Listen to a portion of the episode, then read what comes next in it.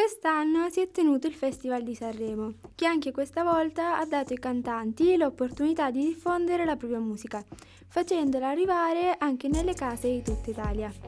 La canzone che mi ha colpito di più quest'anno è Farfalle di Sangiovanni.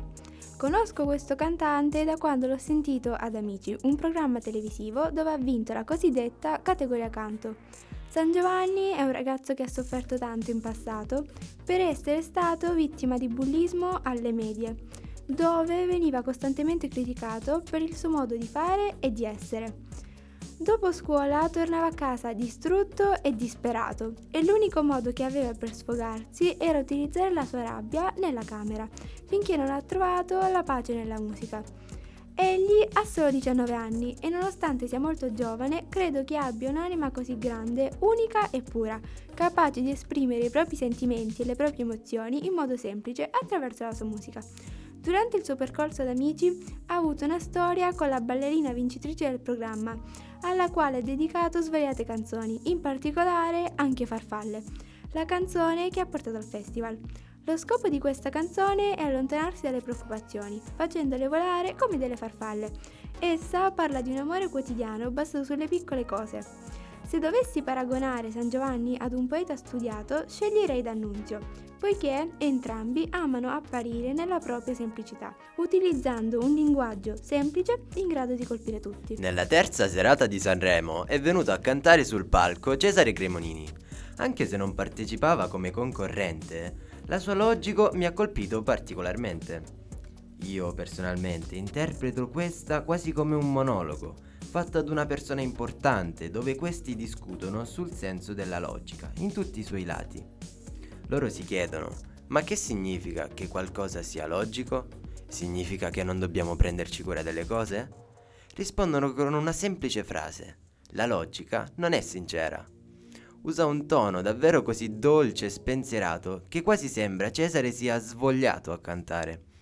Questa non è proprio una canzoncina orecchiabile per me, ma una vera e propria poesia, paragonabile a quelle che abbiamo sui libri di letteratura. Sapete a chi mi assomiglia? A Giovanni Pascoli. Apparentemente mi potrete fraintendere, ma se si guarda bene, hanno entrambi una ricerca dei termini accuratissima ed entrambi usano le parole come musica. Questa comunque è composta da 4 strofe irregolari dalla metrica libera, 45 versi, e sono presenti moltissime figure retoriche come l'enjambement e l'anafora nel ritornello, che ripete logico, sì, è logico. Inoltre usa anche piccole frasi in inglese per avere un pubblico più vasto e per mantenere l'orecchio fresco.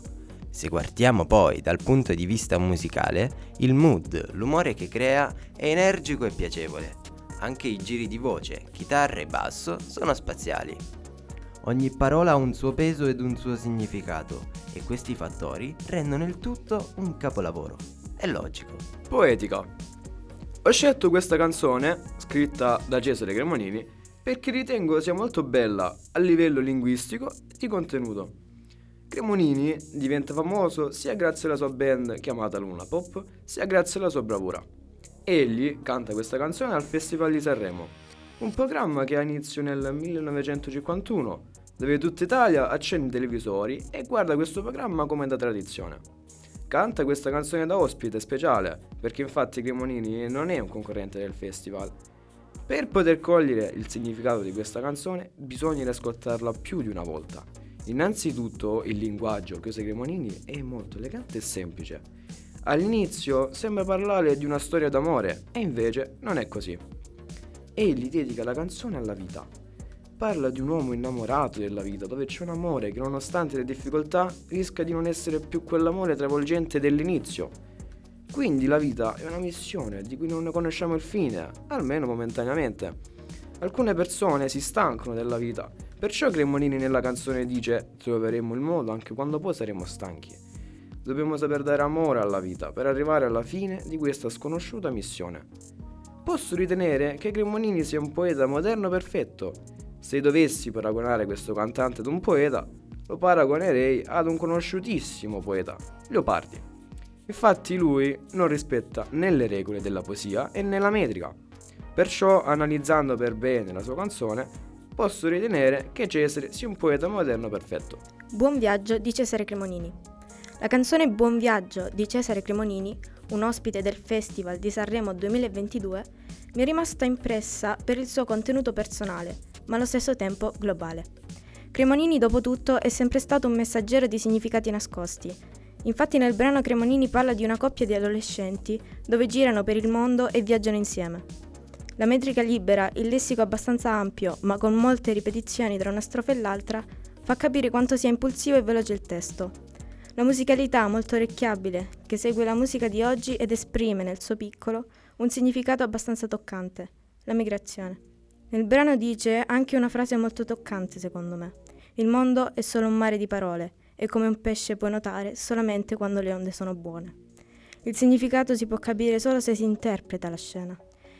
Io ho immaginato un migrante che sbarca su una nuova terra, dove viene criticato da tante persone di quel posto e che, nel suo piccolo, cerca di rifiorire dalle onde di parole che lo affogano durante il suo viaggio. Cremonini ha parlato in una semplice canzone dei problemi sociali e di comunicazione dei migranti con i compaesani e della difficoltà di andarsene dal proprio paese natale.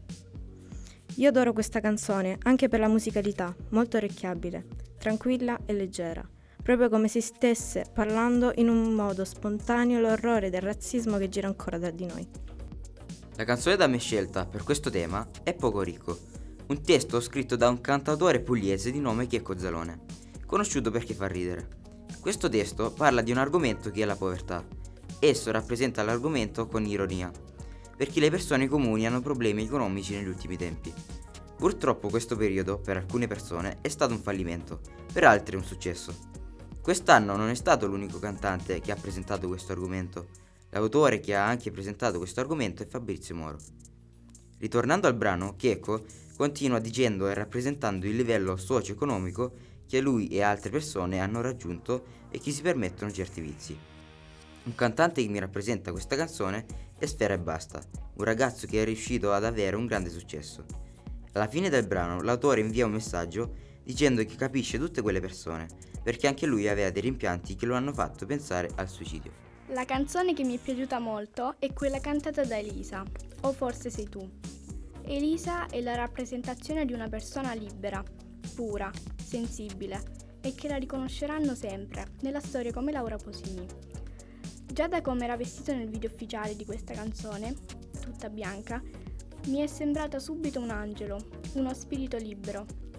Lei ha scritto questa canzone per dedicarla a tutte quelle coppie che si amano e rispettano. Infatti l'amore tra un lui e un lei può provocare miracoli e cambiamenti. E se domani l'altro andrà, uno dei due gli chiederà di prenderlo con sé e di non lasciarlo solo. Elisa indica la ricerca del sentimento dell'amore, della persona che può aiutarti a risolvere ogni ostacolo della vita. Con questa canzone fa emozionare tutti i partecipanti da casa e anche tutto il teatro. Elisa alla quarta puntata canta What a Feeling e fa la performance con la ballerina Elena D'Amario.